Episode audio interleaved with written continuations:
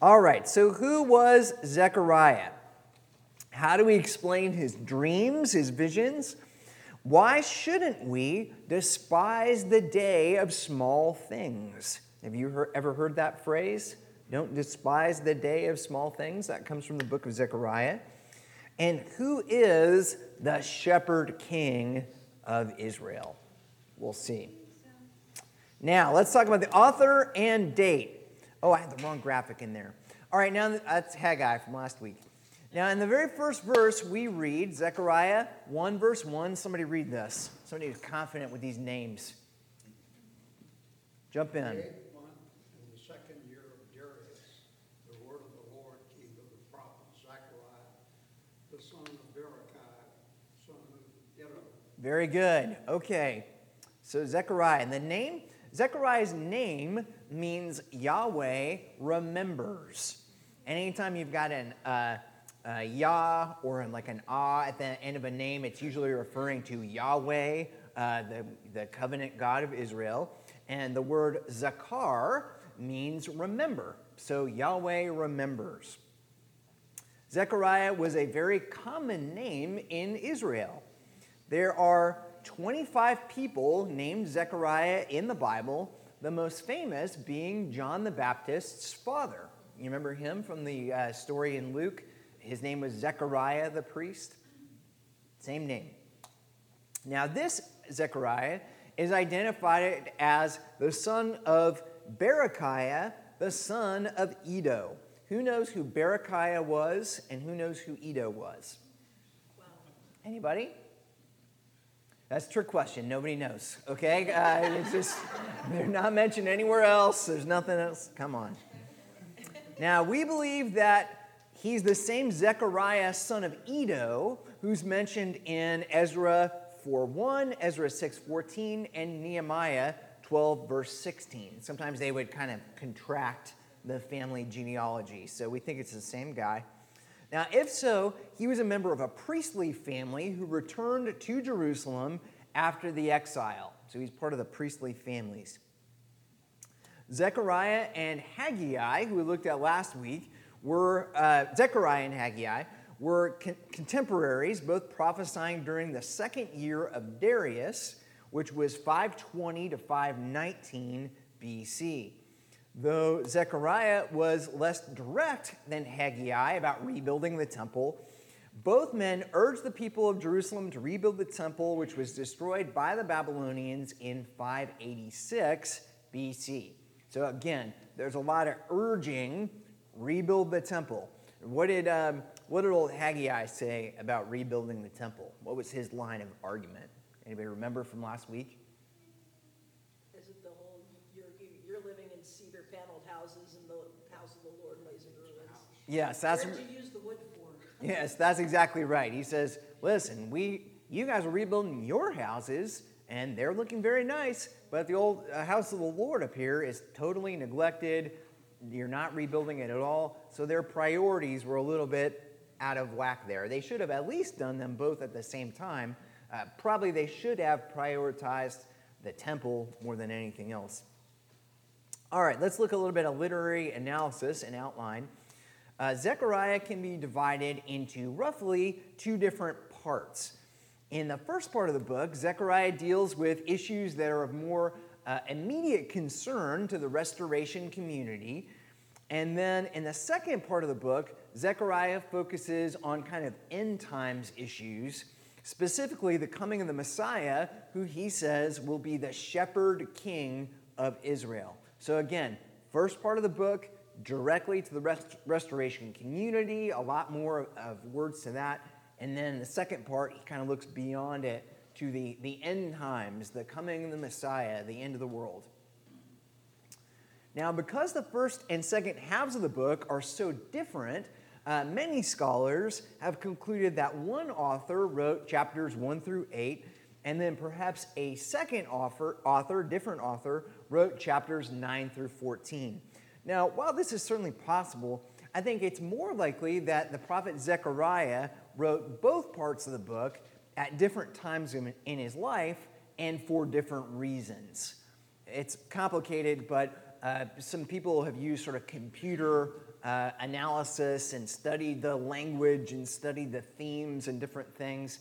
And even though they do seem very different in terms of their subject matter, there's a lot of similarity in terms of the language that the writer uses. So it makes more sense that this is the, uh, the same writer who wrote the whole thing.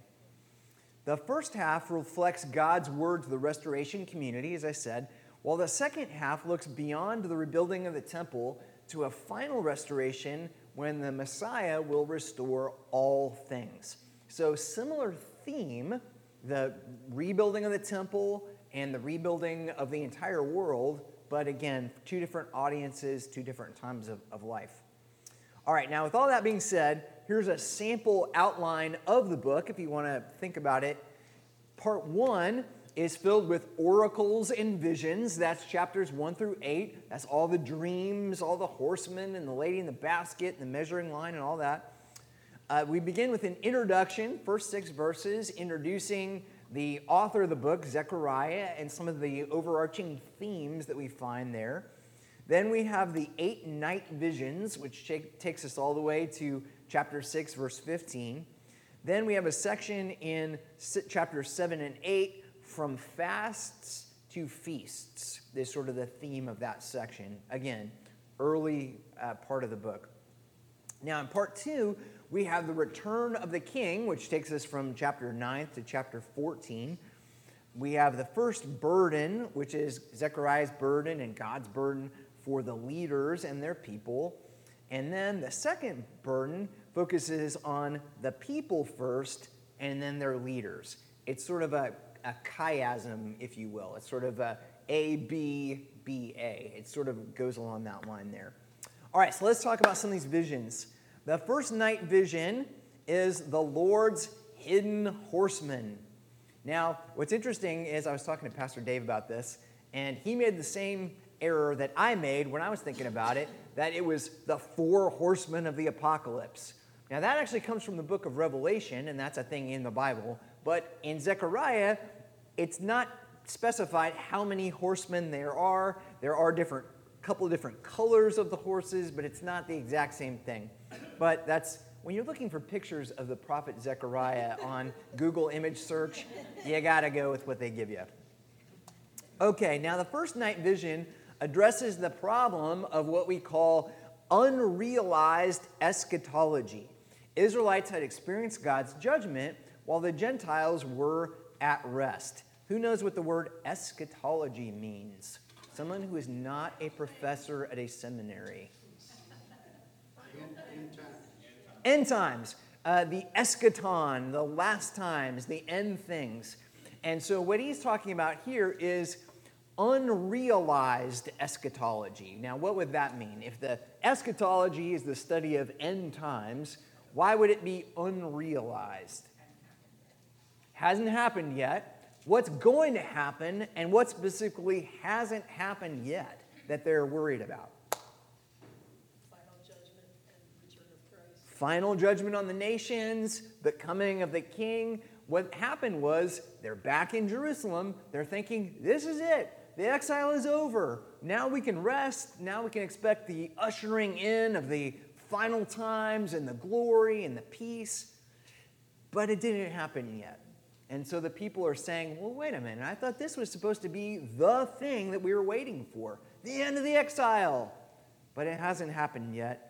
And so Zechariah gets this vision. An angel on a red horse appears to Zechariah and appeals to God on behalf of Judah. Why might the angel have appeared on a red horse? Anybody know? I don't know, so that's why I'm asking you. I don't know. Any thoughts? Red horse? I don't know. I don't, I've always wondered about the colors of all these horses. Red horse. Maybe we'll ask God when we, or Zechariah when we get to heaven. Who knows? Now, the angel assures Zechariah that God will, in fact, judge the nations and he will have mercy on his people. Somebody read Zechariah 1, verse 17, either from your Bible or from the screen. Thus says the Lord of hosts My cities shall again overflow with prosperity, and the Lord will again comfort Zion and again choose Jerusalem. Good. So that word of that unrealized or underrealized eschatology will be realized, and Zechariah is assured of this. Now, who what's the identification in the first part of that verse, that first phrase? The Lord is called what? We talked about this last week. Yahweh. Yep, Yahweh what? Yahweh Sabaoth, the Lord of hosts, the God of angel armies. Again, I just point that out to you because oftentimes the prophets will use that phrase when they want to highlight the power of God and the sovereignty of God and the fact that God is in control of seemingly out of control situations. He'll use that phrase. So just be on the lookout for it as you read. All right, second night vision four horns, not this kind, and four craftsmen. In the second night vision, Zechariah sees four horns. He asks who they are, and uh, the same angel from the first vision says, These are the horns that have scattered Judah, Israel, and Jerusalem. Now, whether these horns refer to specific nations, as they do in the book of Daniel, they refer to different nations, or whether they refer to the enemies of God from the four corners of the earth or from the four winds of heaven, the point is that the four craftsmen in the dream will destroy them, presumably with tools that they bought at Sears. Hey, come on, please. I'm trying my best here. The third night vision, the man with a measuring line. In the third night vision, Zechariah sees a man with a measuring line. Zechariah asks who he is and what he's doing, and the man says that he's measuring Jerusalem for a new wall, a wall that is made of fire. Because God is Jerusalem's protector, the city will be a city without walls, because God will be to her a wall of fire all around, and I will be the glory in her midst.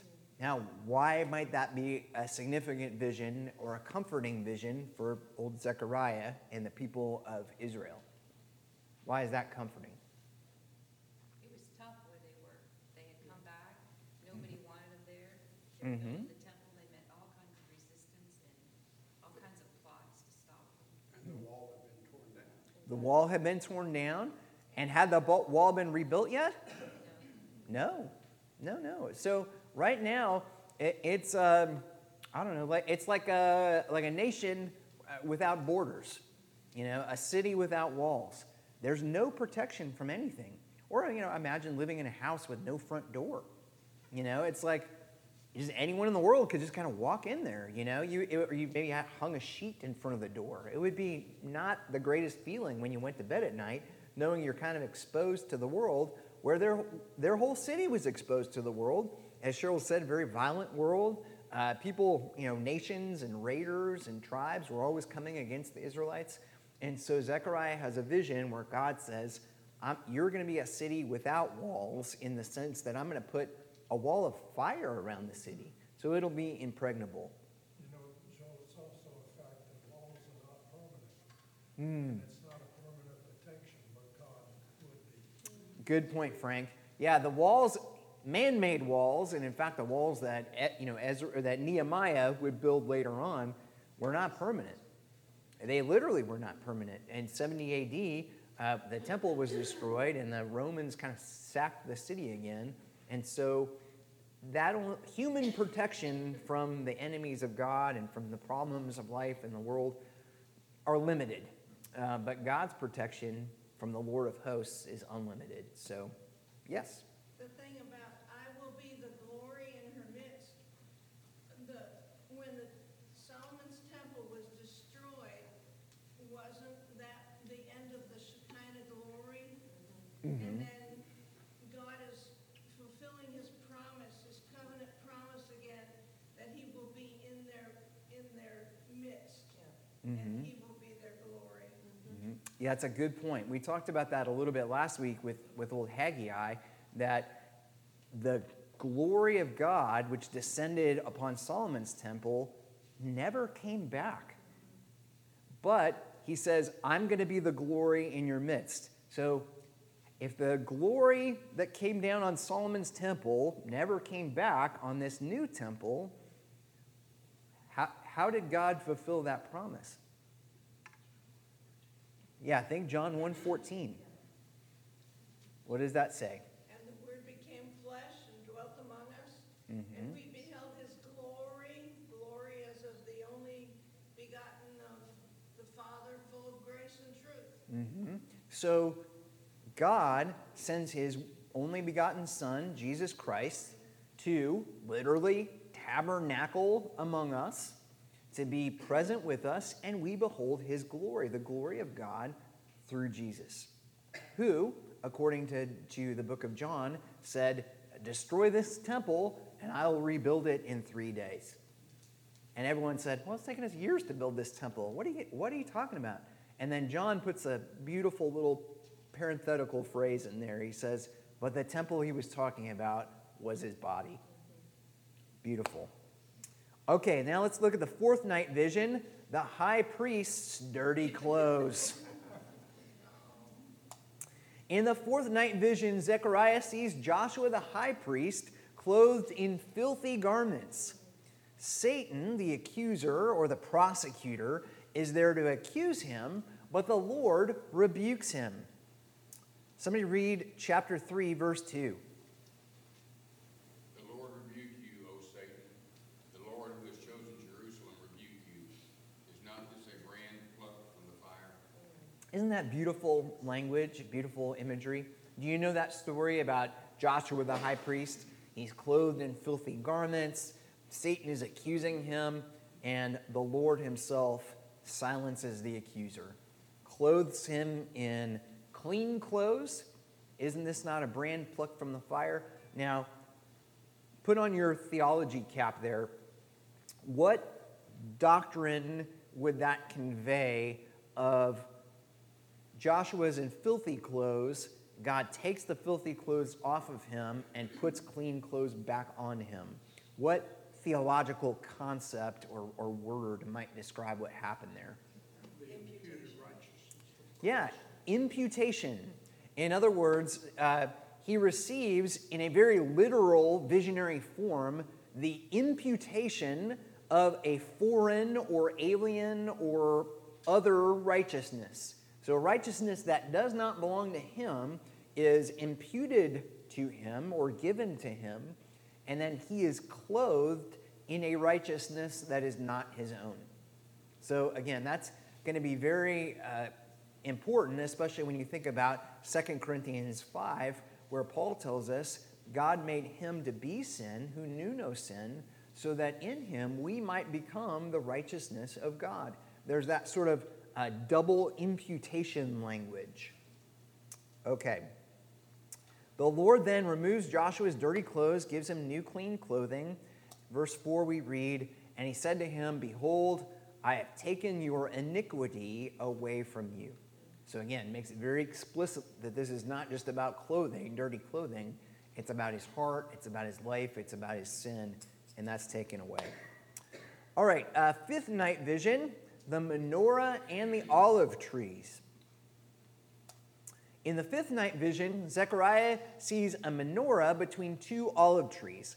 Each of the seven lamps has seven wicks, giving us a total of 49 candles. Now, seven is the number in the Bible and in apocalyptic literature that refers to perfection. If you think about the seven days of the week, God rested the seventh day. Uh, now, that number multiplied by seven equals 49. So it's sort of a perfection of a perfection. Does that make sense? The olive trees provide constant oil for the lamp, the implication being that God isn't dependent upon human priests in order to light the lamps in the temple. God Himself will provide the oil uh, from the, the temple, oil that never runs out. Now, those of you who are reading your chronological Bible, does that remind you of a story that you have recently read in your daily Bible reading? The widow with her flour and oil. Yeah, the, remember the widow of Zarephath? She has oil in a jar, and the oil never runs out. Now, this is more cooking oil versus lamp lighting oil, but again, the same principle holds. All right. Now, Comment on that? yes.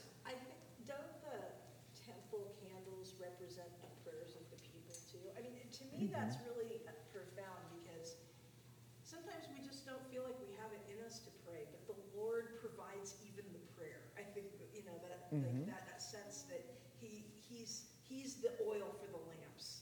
Mm-hmm. Yeah, yeah, that's a good point. Did you did y'all hear that?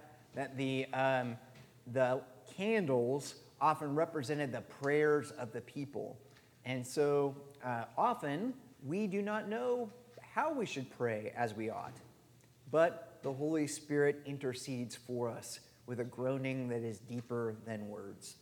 And so God even fuels our prayers when we feel like we don't know how, don't know what to pray. You know, we have this horribly complicated web of a problem, and all we can pray is, Lord, un- unravel this web. I- And we don't know how to do it, and so we're asking God to do it. So He supplies the answers and the prayers themselves, even when we have nothing. All right. Though the new temple was smaller than Solomon's temple, God tells the people not to despise the day of small things. The two trees are the two anointed ones who stand by the Lord of the whole earth. We don't know exactly who that refers to. The most likely candidates are Zerubbabel and Joshua. Who tell me who those two guys were? Who's Zerubbabel?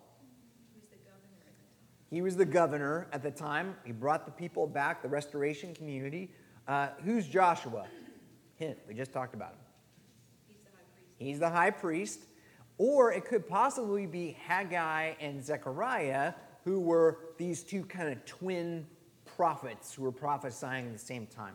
Again, it's not entirely clear, but, but that's our best guess. Okay, sixth night vision. We have come to the flying scroll. Not squirrel. I don't know why I always think of flying squirrel when I think of that. Maybe I watched too much Rocky and Bullwinkle when I was a kid. In the sixth night vision, Zechariah sees a flying scroll, not a squirrel. The scroll represents the law of God, and God promises to punish lawbreakers in the vision. He specifically singles out everyone who steals and everyone who swears falsely. Somebody read chapter 5, verse 4. I will send it out, declares the Lord of hosts, and it shall enter the house of the thief and the house of him who swears falsely by my name, and it shall remain in his house and consume it, both timber and stones. Now, again, it's not entirely clear why he, sing, he singles out these two things. Um, my guess is, if I had to guess, it sort of represents the first table of the law and the second table of the law. Uh, the one who swears falsely by my name has violated the first uh, table of the law, which is, deals with man and our relationship, human beings, our relationship with God, while the second half, stealing, represents uh, human beings and our relationship with each other. That's my guess, but I don't know for sure. All right, seventh night vision the lady in the basket. In the seventh night vision, Zechariah sees a basket that represents the sins of the people. Somebody read chapter 5, verses 7 and 8. And behold, the leader cover, the laden cover was lifted, and there was a woman sitting in the basket. And he said, This is wickedness. And he thrust her back into the basket, and thrust down the laden weight on its own. Okay, so it's, um, it's, a, it, it, that's, it's a strange vision there. After this happened, two women with wings picked up the basket and took it to Babylon, which is, as I noted, good for Israel, but not for Babylon. You see, so all the accumulated sins of all the people are taken away and, and uh, delivered to Babylon. All right, the eighth night vision, last one four chariots. In the eighth night vision, Zechariah sees four chariots that represent the four winds of heaven. Remember, we talked about them earlier. Each chariot goes to a different direction north, south, east, and west. The chariots represent the power of God, which is universal in scope. The final chariot goes to the north country, to Babylon, symbolizing the final defeat of the nation that destroyed Jerusalem and carried the people into exile. Does that make sense? So all the chariots of God are traveling to the whole world, and kind of the ultimate one is going against Babylon, who mainly oppressed the people of Israel at this time. Uh, where else in the Bible do you remember a story about God and his chariots?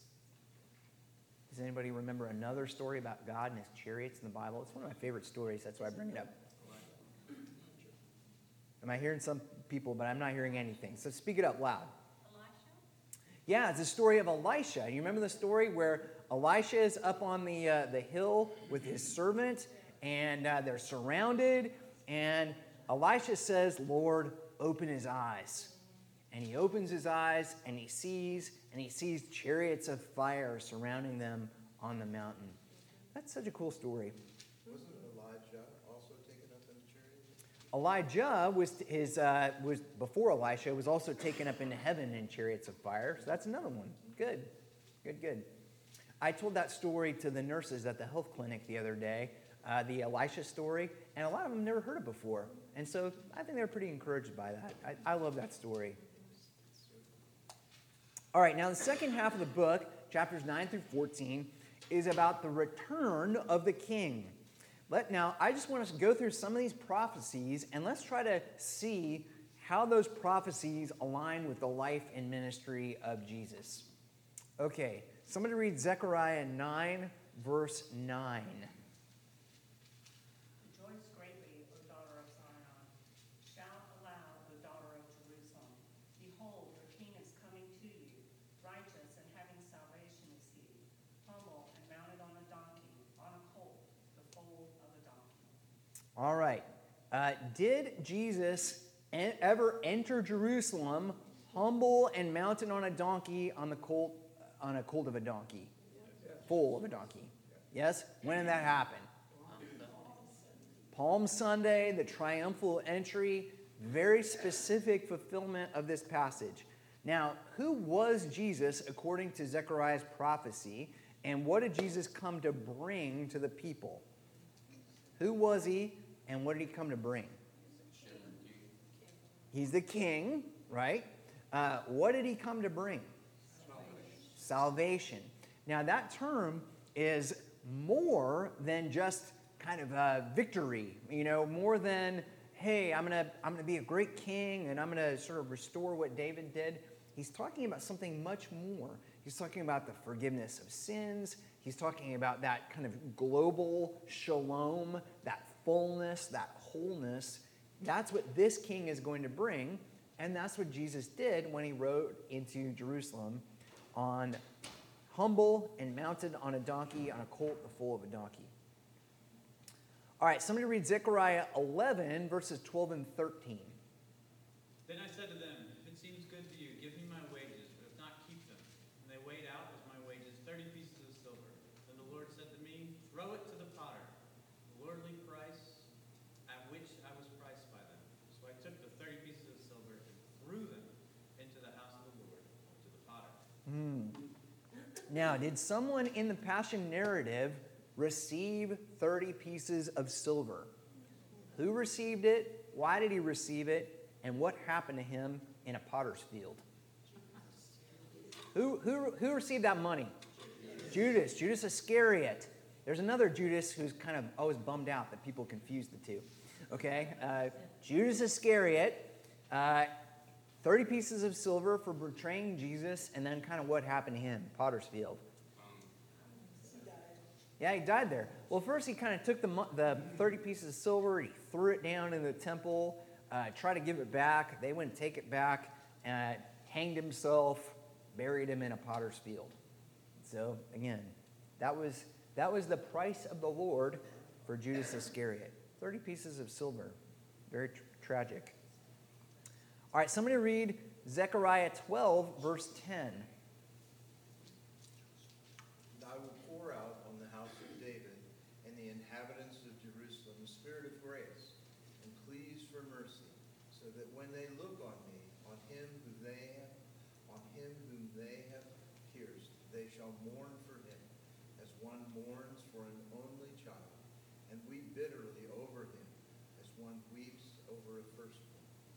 All right, talk to me about some of the ways that Jesus fulfilled this prophecy. How did he die? How did people react? There's a lot in there. How did Jesus fulfill this?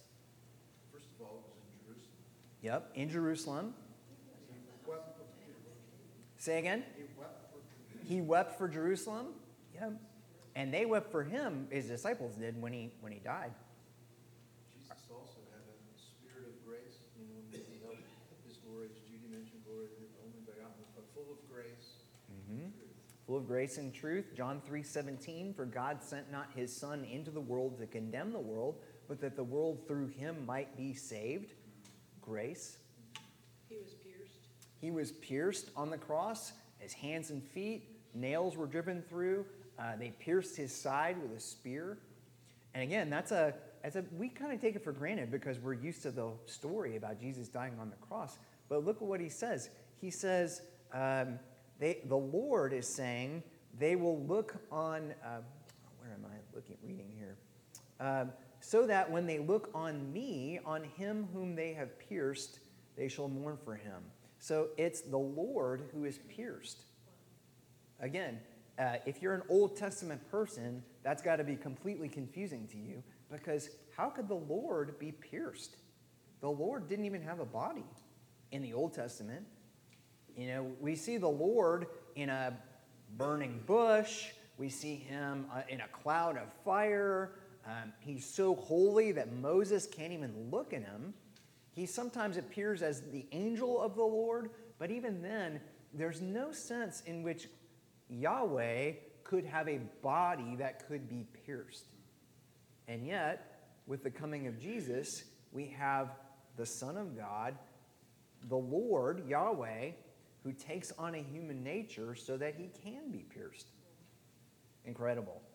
And all of this is hundreds of years, you know, before the actual birth of Jesus Christ. 520 years at least. Jesus was also a firstborn, as one weeps over a firstborn. Yep, Jesus is the firstborn of all creation. Good. And he tells the women, don't weep for me, weep for your children. hmm Yeah, don't weep for me, weep for your children. Again, yeah, good. Good insight. Anything else? He's of the house of David. Mm-hmm. Yeah, and I wasn't, so I'm not, I haven't been counting. What are we up to, like eight prophecies that, that uh, Jesus fulfills of these two, ver- these, uh, well, really one verse? Incredible. Incredible. He was also an only child in the sense that he was God's only son. Mm-hmm. Only begotten Son of the Father. Mm-hmm. Good. All right, let's read Zechariah 3 13, verse 7.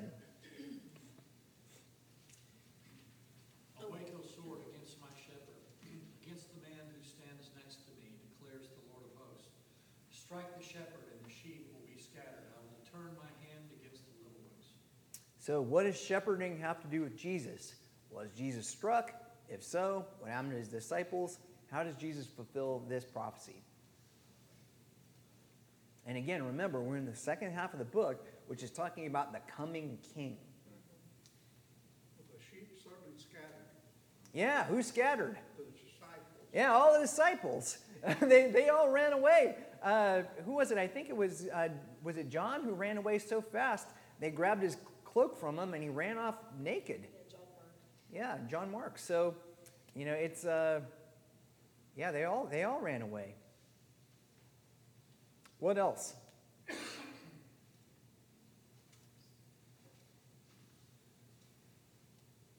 Awake, O sword, against my shepherd. What's that have to do with, with Jesus?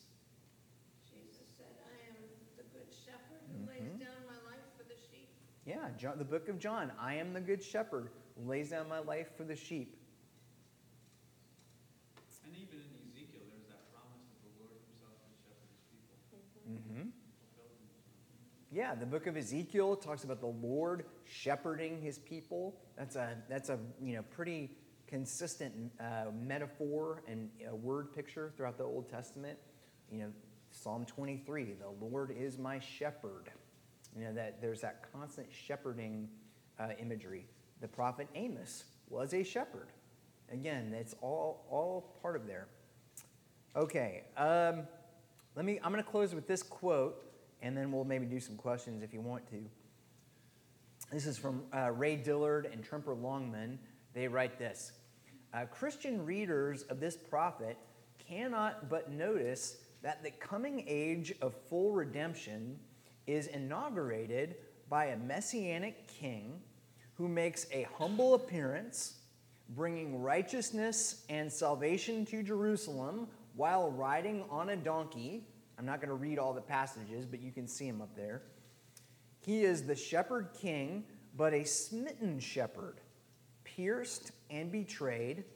But it is this king who will subdue nations and establish his kingdom among men. Okay? Any questions about the book of Zechariah? Finished a little bit early, but any questions? And they turned the world upside down for Christ. Yes, they turn the world upside down for Christ. Cheryl?